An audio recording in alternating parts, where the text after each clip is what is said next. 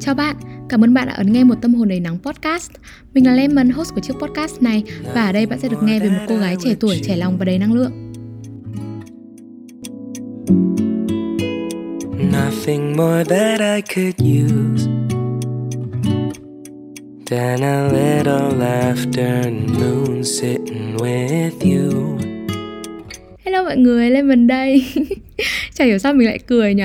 Thì rất vui được gặp lại mọi người trong một episode mới của thứ bảy tuần này. Trời Hà Nội đang chuyển lạnh rồi đây Và thoải mái thật sự khi mà cái cảnh chùm chăn thu podcast Nó đã không còn mướt mải mồ hôi như ngày trước nữa. Thì thời tiết này là nhiều người muốn có người ở bên cạnh lắm đây này. Ờ, Mùa lạnh mà có hai mình thì thích nhỉ mọi người nhỉ? Mình thì cũng muốn lắm, mọi người muốn lắm luôn ý. Nhưng mà duyên chưa tới sao ấy. Ok, thôi quay lại chủ đề ngày hôm nay. Thì ngày hôm nay mình sẽ nói một vấn đề không liên quan mới đến yêu đương đâu. Hình như là không liên quan hoàn toàn luôn. Bởi vì ngày hôm nay bọn mình sẽ cùng nhau nói về hiếu thắng, tính hiếu thắng. tại sao mình tự nhiên lại nghĩ đến hiếu thắng? Lý do khiến mình phải nhìn nhận lại sự hiếu thắng của mình là bởi vì tuần trước trong một lần mà mình ngồi với bạn của mình, lúc đấy thì mình cũng đang nhắn tin với một người bạn khác qua điện thoại. Thì người bạn trong tin nhắn mới hỏi mình là, mày hãy miêu tả mày bằng ba tính từ đi. Thì mình nghĩ mãi mình không nghĩ ra. Mình mới quay sang cái con bạn đang ngồi cạnh mình ấy, mình hỏi nó là, mày mày mày hãy miêu tả tao bằng ba tính từ đi. Thì con bạn mình nó quay ra mình, nó không suy nghĩ gì cả. Nó chỉ bảo luôn là, mày á tao thấy mày khá là hiếu thắng đấy. Xong rồi, kiểu, trong khi mình đòi ba tính từ ấy, mà nó cho mình một tính từ, mà nó còn nói cái từ hiếu thắng nữa, nhưng mà mình thấy nó cũng có lý, cũng hợp lý thôi. Rồi mình kiểu ừ đúng đúng là mình cũng hiếu thắng thật. Nó nói cũng chuẩn. Tiếp theo đấy vào một hôm khác với một người bạn khác khi mà bọn mình đang nhắn tin tâm sự với nhau về những áp lực trong hành trình phát triển bản thân, mình còn nói với người bạn đấy là tại vì tao hiếu thắng nên là tao lại càng cảm thấy áp lực hơn mọi người. Xong rồi con bạn ấy nó trả lời một câu mà khiến mình là khá là bất ngờ nhá. Nó bảo mình là cái tính đấy nó ngấm vào máu mày rồi, không thay đổi được đâu. Mình, kiểu, bị hơi sốc ý, bởi vì là mình biết là mình hiếu thắng và mình cũng biết là mình rất hiếu thắng, nhưng chẳng lẽ mình hiếu thắng đến thế hay sao? Nó hiếu thắng đến cái nỗi mà nó ngấm vào máu mình và nó không thay đổi được à? Thì từ đấy nó mới khiến mình nhìn lại tất cả các cái chặng hành trình mình trải qua và mình đã hiếu thắng như thế nào. Cái bài học mình nhận được là gì qua cái sự hiếu thắng này? Mình thì mình không thích giải thích dài dòng những cái định nghĩa đơn giản, ví dụ như hiếu thắng là gì đâu. Nhưng mà cứ nói chung chung là người hiếu thắng là người có tính cạnh tranh cao, thích ganh đua với người khác, giành lấy cái phần hơn, phần vượt trội, phần thắng về mình. Và luôn muốn mình phải là người chiến thắng để thỏa mãn cái tôi bên trong, hoặc là cái tôi được thể hiện ra bên ngoài. Mình vốn dĩ là một đứa trẻ có tính hiếu thắng và cạnh tranh rất là cao. Nhưng mà khi mà mình gặp phải một vấn đề gì đấy, hoặc là mình suy nghĩ về một vấn đề gì đấy, thì mình sẽ học cách đặt câu hỏi là tại sao thì bây giờ hãy đi trả lời cho câu hỏi là tại sao mà mình lại hiếu thắng? Thì có những cái nguyên do chủ yếu như thế này khiến cho bọn mình trở nên hiếu thắng nhá. Đầu tiên là do cá tính thể lực của bọn mình mạnh mẽ, từ đó là mình có một cái niềm tin vào bản thân và tin là mình đủ để tạo dựng mọi thứ ấy. tiếp đến lý do thứ hai khiến cho chúng ta có cái bản tính hiếu thắng, đó chính là do môi trường nuôi dạy của gia đình. Thì mình phải công nhận điều này này, nhiều người mình thấy hiếu thắng là bởi vì do gia đình quá chiều chuộng, gia đình quá là gọi là đề cao cái sự ờ, giỏi giang của con cái của mình. Từ bé đã luôn luôn cho con cái của mình quá là nhiều lời khen ngợi, kể cả khi là cái lời khen ngợi và động viên đấy nó không hợp lý, nó không thỏa đáng, hoặc là gia đình quá là đặt nhiều kỳ vọng vào con cái của mình ý, thì những cái đứa con đấy sẽ có cái sự hiếu thắng và luôn muốn để thỏa mãn cái sự kỳ vọng của cha mẹ. Không bao giờ muốn mất đi cái sự khen ngợi đấy đến từ gia đình ý điều thứ ba, cái lý do thứ ba khiến cho mình hiểu thắng nữa đó chính là cái môi trường xã hội, những cái định kiến xã hội. Sẽ là nó sẽ theo kiểu là Gen Z thì phải giỏi tiếng Anh, Gen Z thì phải giỏi công nghệ, hoặc là học sinh lớp văn thì điểm văn phải cao nhất khối, học sinh lớp văn thì phải thế nọ thế kia, hoặc là sinh viên ngoại thương ra trường phải kiếm được lương cao vượt trội, con gái thì phải thế nọ thế kia, con trai thì phải thế A, thế B. Đấy và lý do cuối cùng mà mình nhận thấy đó chính là do chúng ta hòa nhập với cái cộng đồng hiếu thắng. Um, cũng đúng đấy bởi vì khi mà bọn mình kiểu hòa nhập vào những cái cộng đồng và trong đấy ai cũng cạnh tranh nhau ai cũng muốn hơn người khác ấy thì mình cũng không thể bị bỏ lại phía sau được. Mình cũng phải cố chạy nhanh hơn để vượt người ta hoặc là hơn người ta hoặc ít nhất là hãy chạy bằng người ta ấy. Thì cái đấy là cái nôi để nuôi dưỡng lên cái sự hiếu thắng trong con người ấy chốt lại là bọn mình có bốn nguyên do. Nguyên do thứ nhất là do cá tính thể lực sẵn có của bản thân. Nguyên do thứ hai là do môi trường nuôi dạy của gia đình. Nguyên do thứ ba là do định kiến xã hội. Và nguyên do cuối cùng theo mình thấy là do cộng đồng uh, hiếu thắng mà mình hòa nhập vào ấy. Khẳng định luôn là mình là một đứa hiếu thắng rồi nhá. Uh, mình chưa nói đến là cái việc hiếu thắng này nó là tốt hay là nó là xấu. Cũng chưa vội trả lời cho câu hỏi hiếu thắng đến đâu là vừa. Nếu như bạn muốn biết câu trả lời của mình thì hãy ở đây cùng mình và nghe những trải nghiệm cùng bài học của mình. Từ đó chúng ta cùng nhau rút ra thông điệp và tìm ra được cái ngưỡng của sự hiếu thắng nhé. Mình sẽ kể cho mọi người về sự hiếu thắng của mình trong học tập và phát triển bản thân trước tiên. Thực ra là hồi cấp 1 mình luôn luôn phải có một cái tâm lý là mình phải là nhất, mình phải luôn phải cố gắng để là nhất ý. Học cấp 1 thì rất dễ để học giỏi, cho nên ngày đấy mình lúc nào cũng quen với cái việc là điểm mình phải cao nhất lớp, chữ mình phải đẹp nhất lớp, vẽ đẹp nhất lớp, hát thì cũng phải hay nhất lớp. Mình cố gắng để là nhất thế thôi nhưng mà thực ra là mình cũng không hẳn lúc nào cũng là nhất ý, mà là mình chỉ là ở trong top những người đứng nhất ý. Sẽ có vài đứa cũng kiểu nổi bật giống như mình này có một đặc điểm là hồi đấy mình hiếu thắng và mình luôn muốn cạnh tranh với bạn bè của mình nhưng mà mình lại không bao giờ dám để lộ ra bất cứ một sự cạnh tranh nào ra ngoài cho mọi người thấy là mình đang cạnh tranh cả. Lúc nào mình cũng phải cố để mình tỏ ra là thờ ơ à, mình không cạnh tranh đâu nhưng mà mình cũng vẫn cứ giỏi như thế thôi. Mình thật sự không biết là những cái đứa bạn hồi đấy mình cạnh tranh với chúng nó chúng nó có cạnh tranh với mình hay không cạnh tranh trong tâm trí mọi người. Nhưng mình nghĩ là chắc là cũng có thôi bởi vì là trẻ con hồi đấy ai cũng thế mà. Ngay từ bé thì mình đã có một cái sự may mắn mắn đó chính là sự hiếu thắng của mình nó không gây ra cho mình bất cứ một cái hành động xấu tính hay là một cái cách suy nghĩ một cách tư duy một cái tâm lý xấu tính nào cả. Ví dụ như là theo cái cách mà mình quan sát một người bạn của mình hồi cấp 1 và mình vẫn quen với nó chỉ là quen thôi chứ không thân cho đến bây giờ ấy thì bạn ý là một đứa trẻ da trắng kiểu mặt xinh múa đẹp ấy và bạn ý cũng bị cái tình hiếu thắng khi mà được uh, mọi người xung quanh khen ngợi quá nhiều. Và lúc nào bạn ấy cũng muốn mình phải là đứa trẻ xinh nhất mình phải là đứa trẻ múa đẹp nhất và giỏi nhất. Thế nên là bạn ấy phát sinh ra một cái tâm lý um, ganh đua nó hơi gọi là tiêu cực một tí. Khi mà bạn ý bắt đầu học được những cái tính nói xấu người khác ấy và dìm người khác xuống để cố gắng nâng mình lên và mình lại thấy là mình may mắn khi mà mình không bị như thế. Mình chỉ muốn ganh đua một cách công bằng thôi. Chốt lại thì thời cấp 1 của mình Hiếu Thắng nó lại khá là tích cực khi mà nó khiến cho mình à, trở thành con ngoan trò giỏi trong mắt thầy cô bạn bè, sống vui vẻ. Nhưng mà cái hậu quả tiêu cực của cái bản tình Hiếu Thắng này nó đang chờ đợi mình ở những năm tháng cấp 2 cơ mọi người ạ. À. Lên cấp 2 mình bị một cú sốc mà đối với mình hồi đấy nó khá là lớn và nó ảnh hưởng đến sự phát triển bản thân của mình trong vài năm dậy thì. Trường lớp và gia đình là tất cả những cái thế giới của mình hồi đấy. Chỉ cần mình gặp một cái vấn đề gì đấy ở một trong hai cái môi trường đấy thôi thì nó cũng sẽ ảnh hưởng rất là nhiều đến cuộc sống của mình rồi. Như mình đã kể thì hồi cấp 1 mình luôn luôn là top, mình học giỏi, mình được nhiều bạn bè, thầy cô yêu quý và lên cấp 2 rồi thì mình vẫn cứ tưởng là mình vẫn sẽ luôn là một cái top như thế, vẫn sẽ luôn được học giỏi và được thầy yêu bạn mến như thế nhưng mà không mọi người ạ mình đã lầm và mình siêu lầm luôn. So với cấp 1 thì cấp 2 môi trường rộng mở hơn một chút và tất nhiên là cũng nhiều người xinh đẹp giỏi giang và tài năng hơn rất là nhiều. Ngay từ thời gian đầu học cấp 2 mình quen với cái thói không cần cố gắng mà vẫn cứ ngang nhiên đứng đầu lớp như hồi cấp 1 bởi vì cấp 1 thì nó khá là dễ và mình cũng dễ dàng để mình có thể trở nên giỏi giang ở cấp 1 nhưng mà sang cấp 2 nó thay đổi cách học và chương trình học cao hơn. Mình nhanh chóng nhận về những cái sự ê chề và thất vọng của bản thân khi mà mình liên tục nhận được những cái con điểm thấp đầu tiên trong đời 4 điểm môn toán 6 điểm môn văn. Và mình chẳng nhớ được là mình được mấy điểm môn tiếng Anh nữa. Nhưng mà hồi đấy mình với tiếng Anh như kiểu hai người xa lạ. Và cay đắng hơn nữa là đầu năm lớp 6 điểm mình đã khiến mình sốc như vậy rồi. Sẽ không sao nếu như mà bạn bè mình xung quanh cũng như mình, điểm chúng nó cũng thấp như mình. Thế nhưng mà mình lại phải chứng kiến cái cảnh bạn bè cùng lớp của mình, bài kiểm tra toán mà mình được 4 nó được 10 mình nhớ hồi đấy bạn ấy tên là Lê Trang và được thầy cô tuyên dương, xong bạn bè kiểu ồ à ngưỡng mộ ấy. Rồi một số đứa học nổi trội hơn cũng được 8 được 9 còn mình được 4 mọi người tưởng tượng được không? Trong khi một đứa chuyên gia quen với cái thói là điểm mình sẽ được 10 và mình sẽ được điểm cao nhất lớp ấy.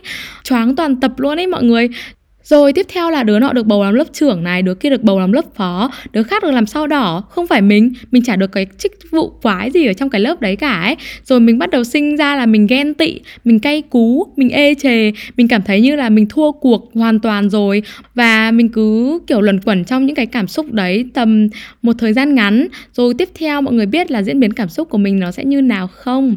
Mình trở nên hờ hững. Đúng đấy mọi người, mình trở nên hờ hững vì hiếu thắng năm đầu ở cấp 2 mình đã không chấp nhận được cái sự thật là mình chỉ là một đứa bình thường, thua cuộc và ở tầm trung của lớp. Còn có những cái người chóp và những cái người ở xa hơn mình rất là nhiều, còn lâu mình mới đuổi kịp được chúng nó ấy. À, mình hoàn toàn không chấp nhận được điều đấy. Thế nên là mình chọn cách tỏ ra không quan tâm nữa. Mình tỏ ra hờ hững và bỏ bê hoàn toàn cái việc học tập và phát triển bản thân mình để kiếm cho cái tôi ái kỷ của mình một cái cớ. Ờ chả qua là mình không thèm học thôi, chả qua là nó chăm hơn mình thôi nên là điểm nó cao hơn mình. Còn đâu mình không thèm học, mình dù sao cũng có quan tâm gì đến học đâu. Mình mà học thì mình chắc là cũng không thua nó đâu. Mình cũng không bị tính là thua cuộc vì cái sự so sánh này nó là khập khiễng. Khác với nhiều người khi mà hiếu thắng ấy, mà bị vượt mặt ấy, người ta sẽ cảm thấy rất là cay cú và muốn hơn thua hơn nữa. Người ta sẽ cố gắng hơn nữa. Còn mình hồi đấy lại không như thế, mình lại chọn cái cách dễ dàng hơn và thoải mái với bản thân mình hơn, là thu hẹp mình lại và cho là mình luôn vượt trội hơn tất cả mọi người. Chẳng qua là mình không thèm ganh đua đấy thôi. Trạng thái đấy trong tâm lý học còn gọi là narcissist của những cái người mà introvert, nghĩa là những cái người mà hướng nội. Mình thì bản thân mình không phải là người hướng nội quá nhiều, nhưng mà cái hồi đấy mình lại hướng nội. Cái hồi đấy cái tôi của mình nó là ái kỷ hướng nội. Tức là bên trong mình ý, luôn có một cái suy nghĩ là mình siêu việt hơn tất cả mọi người. Kể cả là không có một cái bằng chứng gì, không có một cái chứng minh gì, chứng minh cho cái việc đấy, nhưng mà mình luôn luôn cho là như thế. Nghe nói như kiểu thẩm du tinh thần ấy mọi người nhỉ? và hiếu thắng nó đã đem lại cho mình một cái hậu quả tiêu cực đến tâm lý đến tính cách và cách hành xử của mình như thế. À, mình trì trệ mình uh, suy nghĩ tiêu cực mình không phát triển mình trở nên uh, khinh khỉnh và mình trở nên kiểu khinh khỉnh ở trong tâm thôi chứ mình cũng không tỏ ra là mình khinh khỉnh. Mình trở nên tự kiêu vì không gì cả vì mình không có một cái gì cả nên mình như thế. May mắn thay là cuối những năm cấp 2 mình có nhiều sự thay đổi hơn trong nhận thức, mình cố gắng hơn và bắt đầu lấy lại được niềm tin cốt lõi của mình. Đấy là bước đầu của việc mình học cách chấp nhận một sự thật là cả đời này mình sẽ luôn thua kém một ai đó và xung quanh mình luôn luôn có những cái người giỏi. Việc trở thành một cái chóp là điều không thể. Mình bắt đầu thoát ra khỏi cái kén của cái tôi ái kỷ hướng nội bởi vì mình muốn là mình không chỉ tự khen mình nữa mình muốn là những người xung quanh cũng phải công nhận mình ở một cái điểm gì đấy. Mình đi tìm cho mình cái niềm đam mê của mình cho đi tìm cho mình cái lĩnh vực mà mình thật sự giỏi. Khi mà mình đã tìm được nó rồi ấy, thì mình quyết định mình sẽ dùng cái sự hiếu thắng của mình và mình tựa vào nó. Mình sẽ làm cái người chiến thắng cao nhất trong cái cộng đồng nhỏ của mình ở chỉ riêng cái lĩnh vực đấy thôi.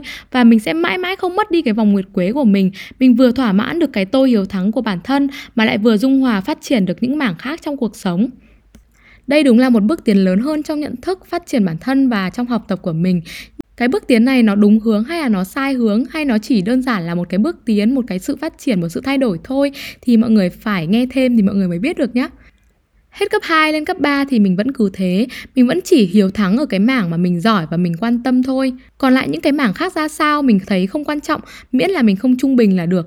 Mình chỉ cần giỏi và phải giỏi, Nhất định phải giỏi ở cái lĩnh vực của mình thôi có thể thấy là sự hiếu thắng của mình đã dần thay đổi cục diện từ hiếu thắng trong tất cả mọi thứ, tất cả mọi phương diện trong cuộc sống, mình trở nên hiếu thắng trong cái mà mình thích nhất, cái mà mình giỏi nhất và mình bắt buộc phải luôn luôn là nhất. Và mình đã giỏi ở cái mảng mình hiếu thắng rồi ý, cho nên là cái việc mà để là người chiến thắng cũng đơn giản thôi. Mình không cần phải cố gắng đầu tư thời gian và cảm xúc quá nhiều mà vẫn nghiễm nhiên chiến thắng chính vì thế nó gây cho mình một cái tâm lý tự kiêu tự phụ và một cái tâm lý nghĩ là mình không cần phải nỗ lực ấy mình tập trung hoàn toàn sự hiếu thắng của mình trên một phương diện. Nói một cách khác là mình đặt hết niềm tự tôn của mình vào một thứ. Nghe thì có vẻ ổn, nhưng mà nó quá là nguy hiểm luôn. Tất cả sự ganh đua, tự tôn, năng lực và tự kiêu của mình đã đặt cùng vào một cái lĩnh vực đấy rồi. Thì mọi người cũng phải hiểu là khi mà mình bị thua trong cái lĩnh vực đấy, nó đau đớn đến cái mức độ nào. Đau mọi người ạ, đau lắm và mỗi khi có người thoáng nhắc đến cái người mà người ta đã vượt qua mình thôi hoặc là người ta nhắc đến cái chủ đề đấy thôi là tim mình nó lại nhói lên. Nó nhói lên một cách vật lý mọi người chứ không phải là nó nhói lên một cách hình tượng đâu nhá. Ban đầu thì mình kiếm đủ cái cớ để chối bỏ cho cái sự thua cuộc này. Mình đổ tội uh, cho người khác là tại người này không công bằng nên mình mới thua. Tại nó có được cái nọ cái kia chứ không hẳn là theo năng lực của nó đâu cho nên là nó mới thắng mình. Tiếp sau cái trạng thái chối bỏ và đổ tội là một niềm tự tôn vỡ tan tành. Mình nghi ngờ bản thân, dằn vặt bản thân, từ đổ lỗi cho người khác mình chuyển sang đổ lỗi cho chính mình. Tại mình không giỏi như mình nghĩ, hóa ra mình chỉ có đến thế thôi. Tại mình không thật sự cố gắng, tại mình tự kiêu, tại mình, tại mình và tại mình. Thế là mình tổn thương, mình mất niềm tin, mình không dám tiếp tục, mình chỉ có đúng một thứ để thắng ấy, mà rồi đến cả cái thứ đấy mình cũng thua nữa thế nên là mình tự thuyết phục bản thân mình là mình là kẻ thua cuộc mình phải xoay sở rất là nhiều với cái vết thương đấy trong một khoảng thời gian khá là dài để kiếm tìm lại và hàn gắn chữa lành lại từng cái mảnh tự tôn vỡ tan tành bên trong mình. Nó vỡ vụn nát bét như thế chỉ là bởi mình hiếu thắng. Và nhưng mà khi mà mình hàn gắn lại nó ấy, nó được hàn gắn một cách nhanh hơn và đầy nghị lực hơn cũng là bởi cái sự hiếu thắng bên trong mình vẫn còn mình phải tiếp tục ganh đua, mình biết là như thế. Và quan trọng hơn là mình phải kiếm tìm cho mình được sự công nhận, không những là sự công nhận của mọi người, mà còn phải là sự công nhận của chính mình với mình. Mình không thể nào cứ mãi mà phủ định bản thân mình và nghĩ là mình không đủ tốt cả, bởi vì sự thật là mình có đủ tốt. Mình không phải là một kẻ thua cuộc, mình chỉ là vừa mắc một cái lỗi lầm thôi. Và tất cả mọi người đều mắc lỗi lầm cơ mà, đâu phải riêng mình rồi mình bắt đầu bắt tay và lên kế hoạch. Mình đặt mục tiêu là mình phải hơn, nhất định là mình phải hơn. Cái hơn thứ nhất là mình phải hơn chính mình. Một cái mình trong quá khứ thất bại, sợ sệt và chùn bước. Cái hơn thứ hai là mình phải hơn cái người mà lần đấy đã vượt qua mình, đã đánh bại mình. Nhất định là mình phải là người chiến thắng trong cái trận chiến tiếp theo, trong cái chặng đường tiếp theo mà mình đặt ra. Bạn đã nhận thấy được đây là một cái sự hiếu thắng rất là rực cháy trong lòng mình nữa bạn có thắc mắc là sau tất cả liệu mình có chiến thắng cái trận chiến đấy hay không? Thì câu trả lời đáng tiếc là thực sự là mình cũng không biết. Mình không biết là mình liệu có hơn được cái người mà mình đã viết hẳn tên của họ vào trong sổ kế hoạch của mình, là mình phải vượt mặt họ hay không.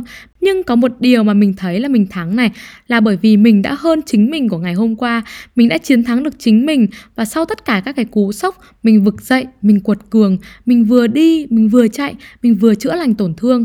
Nó đau lắm mọi người. Đấy là cái tổn thương duy nhất mà từ trước đến nay nó khiến mình thường xuyên ứa nước mắt, không kiểm soát được giữa cái nơi đông người ấy mỗi lần mà mình chạy nhanh ý thì cái vết thương nó lại hé miệng nghĩa là cái chặng hành trình đấy nó là một cái chặng hành trình mình vừa phải vỗ về mình mà mình vừa phải quản lý mình mình vừa phải nghiêm khắc với mình để cho mình cố gắng nhiều hơn ý. Để đến cuối cùng, không biết là mình có vượt qua được cái người mà mình từng cho là đối thủ hay không, nhưng mình đã rất hài lòng với những gì mình trải qua và đạt được.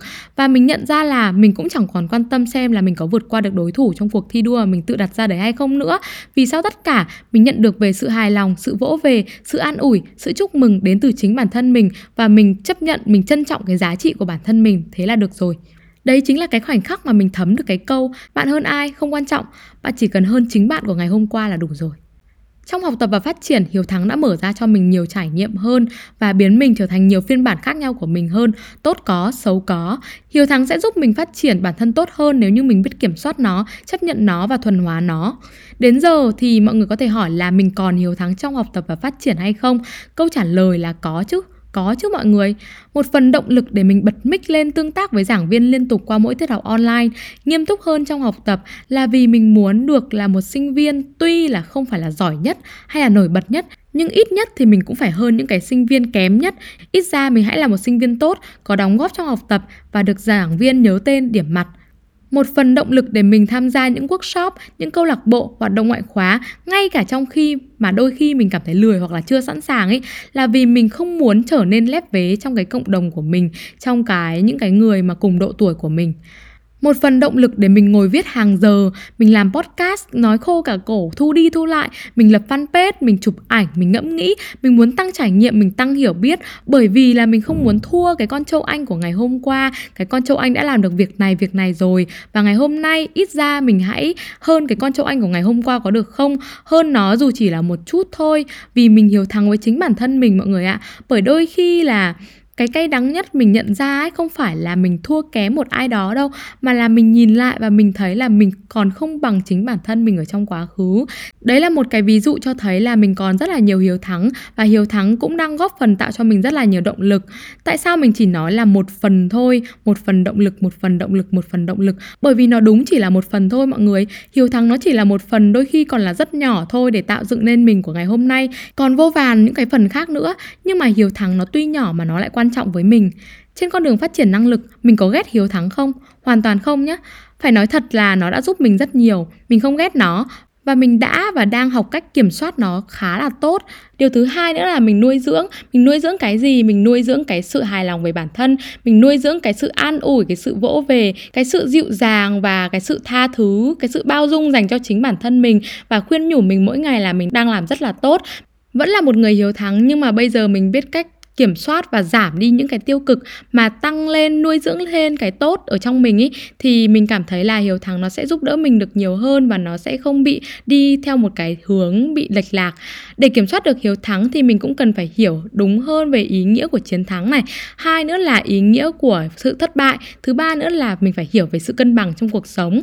Mình đang đi, đang học và đang hiểu đây có một cái hiếu thắng nữa mà mình muốn nói đến ở đây không chỉ là hiếu thắng trong học tập và phát triển, mà là hiếu thắng trong những mối quan hệ tình cảm cái bản tình hiếu thắng của mình sẽ được nổi lên khi mà mình có những cái mâu thuẫn với bố mẹ ấy. bố mẹ mình thì rất là hay chủ động làm lành với mình, mà bố mẹ phải chủ động làm lành thì mình mới nguôi ngoai ấy còn nếu như mà trong một cuộc mâu thuẫn nào đó, nếu như bố mẹ mình không phải là người nói chuyện với mình trước, kiểu mở ý làm lành với mình trước ấy thì mình cũng sẽ không muốn là người phải làm lành với bố mẹ trước. Kể cả khi mà mình thấy là mình sai, mình sẽ vẫn sẽ luôn cứng đầu và bướng bỉnh, chờ bố mẹ dịu giọng với mình trước rồi mình xin lỗi bố mẹ sau cũng được. Và mình của ngày xưa là như thế đấy mọi người. Mình nghĩ lại thì mình thấy mình sai với bố mẹ mình ghê gớm lắm có một kỷ niệm mà nó khiến mình rất là nhớ, mặc dù nó cũng đơn giản thôi nhưng mà nó đã ăn sâu vào trong ký ức của mình ý, là có một lần bố con mình cãi nhau và mình đã dỗi bố mình mấy hôm liền. Mình chỉ dỗi thôi, mình không bao giờ mình dám hỗn với bố mẹ hay gì đâu. Mình chỉ dỗi theo kiểu là nói ít đi và tỏ ra lạnh lùng với bố mẹ thôi. Và cái, trong cái cuộc mâu thuẫn như thế thì một đêm nọ, khi mà mình đang ngồi học, mình có cái thói quen là khi mình ngồi học thì mình sẽ chỉ bật đèn học và phòng mình để tối om ấy thì mình, tự nhiên mình thấy bố mình đứng ở cửa phòng. Và tại sao sao mình lại, kiểu, đây cũng là một cái việc khá là lạ ấy, bởi vì là phòng mình ở tầng 3 bố mình thì thứ nhất là tôn trọng không gian cá nhân của con cái, thứ hai là, kiểu, phòng mình ở tầng 3 nên là cũng xa ấy, bố mình chả bao giờ lên đến phòng mình bao giờ cả. Nhưng mà lúc đấy chắc là bố mình muốn làm lành với mình, mà bố mình tự nhiên lại đứng ở cửa phòng mình, rồi bố mình đi vào phòng mình và bố mình hỏi mình là, vẫn đang học à con? Rồi bố mình bước lại gần đến chỗ mình và kiểu bố mình tỏ ra dịu dàng bố mình tỏ ra quan tâm là học à, ít thôi con rồi tắt đèn đi ngủ sớm đi con nọ kia ấy. Còn đâu mình thì bởi vì mình hiếu thắng và mình kiểu vẫn muốn là đã hiếu thắng rồi lại còn muốn thắng áp đảo cơ. Mình vẫn cứ cứng đầu mình còn vẫn tỏ ra dỗi hờn và lạnh lùng với bố mình và mình bảo là vâng con đang học. Bố đi ra đi cho con còn học. Rồi mình, kiểu, bố mình không nói gì bố mình dịu dàng, bố mình chẳng nói gì cả. Rồi bố mình lẳng lặng bước ra. Xong rồi chỉ vì mình hiếu thắng như thế thôi, mình muốn thắng áp đảo cho một cái cuộc mâu thuẫn nào đó ấy. Rồi mình lạnh lùng với bố mình như vậy. Đêm hôm đó thì mình ngồi khóc rất là nhiều bởi vì là, bởi vì là mình hối hận với bố mình như mọi người. Mình không hiểu tại sao mà mình lại đối xử với bố mình như thế và mình thương bố mình ấy mặc dù là cũng không có gì cả, nhưng mình thấy mình thương bố mình và mình thấy mình mình hỗn ấy. Mình cũng không biết nữa, mình chỉ nhớ là lúc đấy mình đã khóc rất nhiều. Mà chả hiểu sao bây giờ kể lại mình cũng khóc nữa.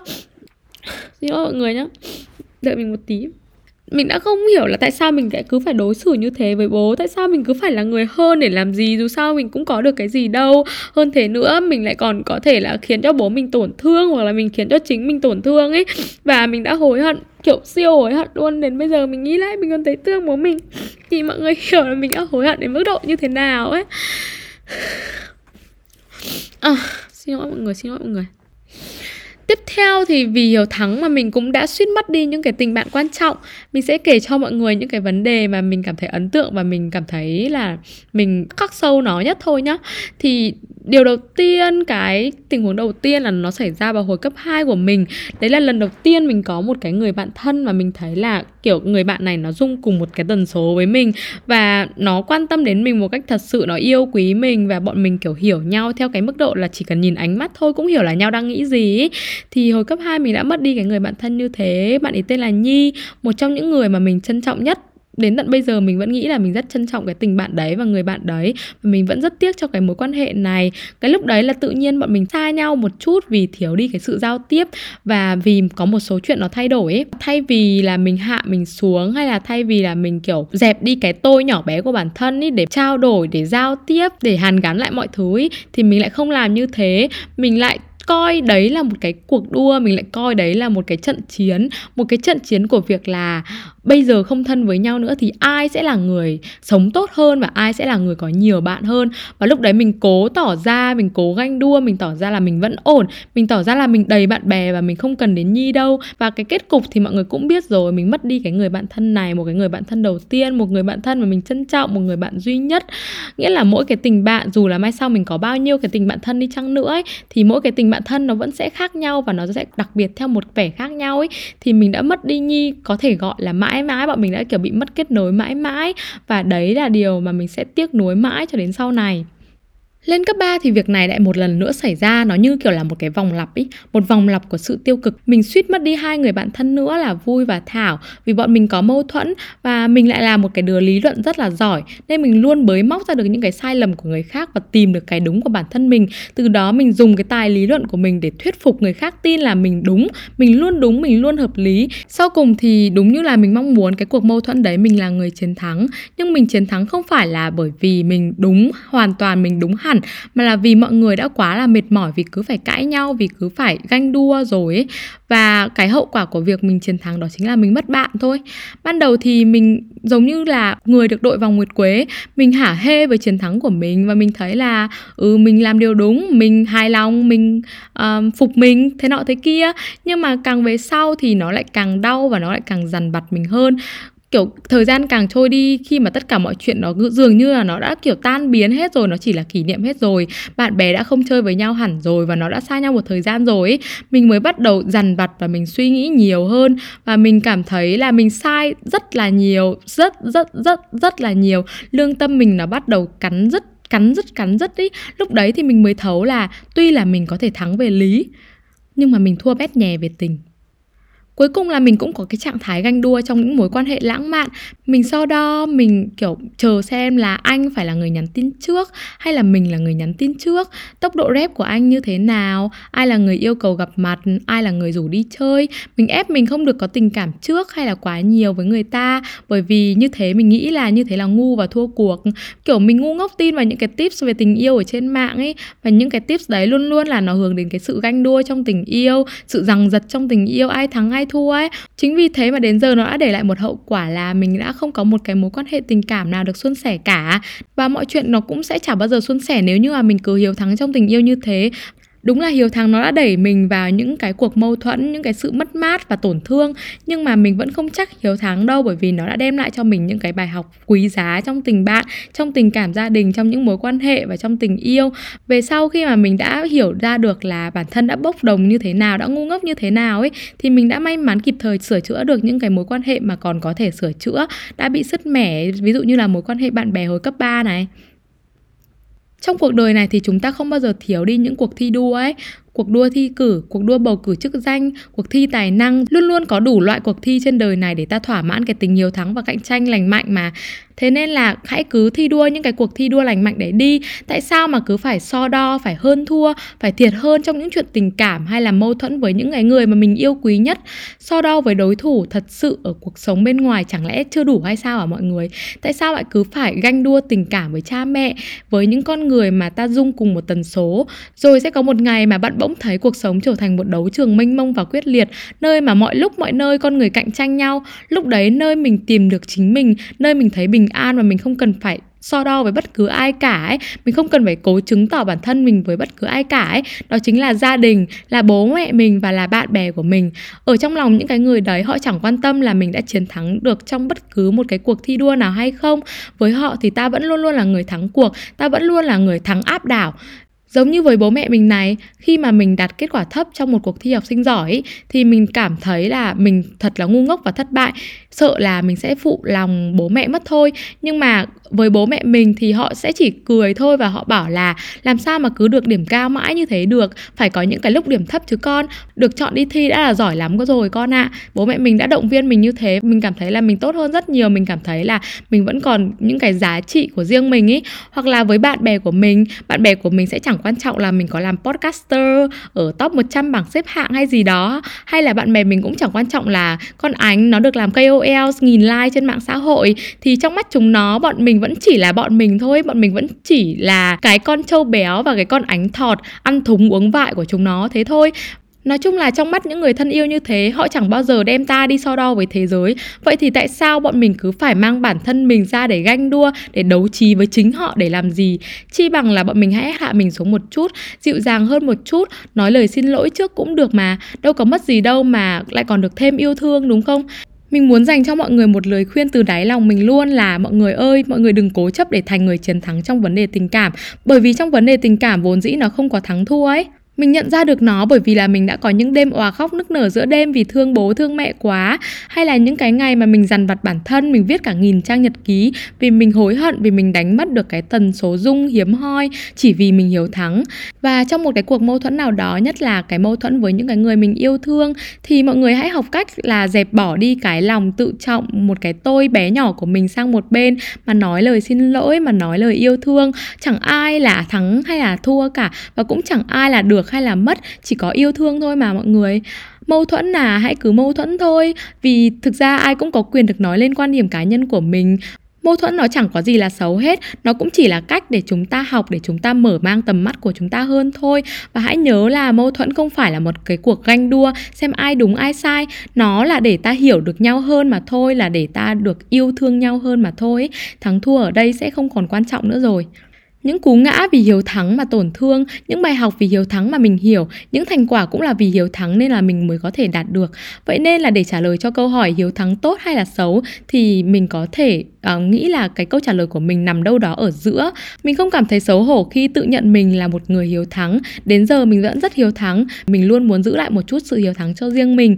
Hiếu thắng khiến cho mình trở nên cầu tiến hiếu thắng khiến cho mình tự hào hiếu thắng khiến mình tự tin và có chính kiến hiếu thắng thúc cho mình phát triển và cho mình một cái tầm nhìn xa hơn để mình không phải biến thành một con người quá thụ động. Một người mà sống một cuộc sống theo mình là đang mòn đi, đang dỉ ra và nổi váng ấy. Một người mà luôn luôn có cái tâm lý kiểu dừng chân tại chỗ ấy, giống như kiểu việc phát triển thì tốt nhưng mà không phát triển thì cũng không sao. Ai giỏi thì kệ, ai dốt thì cũng kệ. Mình chỉ sống như thế này thôi. Như thế với mình đây là sống thờ ơ và thiếu ý chí. Thế nên là hãy biết hiếu thắng và hãy hiếu thắng một cách đủ ấy không những hiếu thắng đủ thì bọn mình cũng cần phải biết hiếu thắng một cách đẹp đẽ nữa và ngược lại thì mình thấy là bọn mình cũng không cần một chút sự hiếu thắng nào đâu để yêu và được yêu. Yêu ở đây là yêu chính bản thân mình. Yêu ở đây là yêu những người xung quanh và được yêu ở đây là được mình yêu chính bản thân mình và được những người xung quanh yêu thương ấy.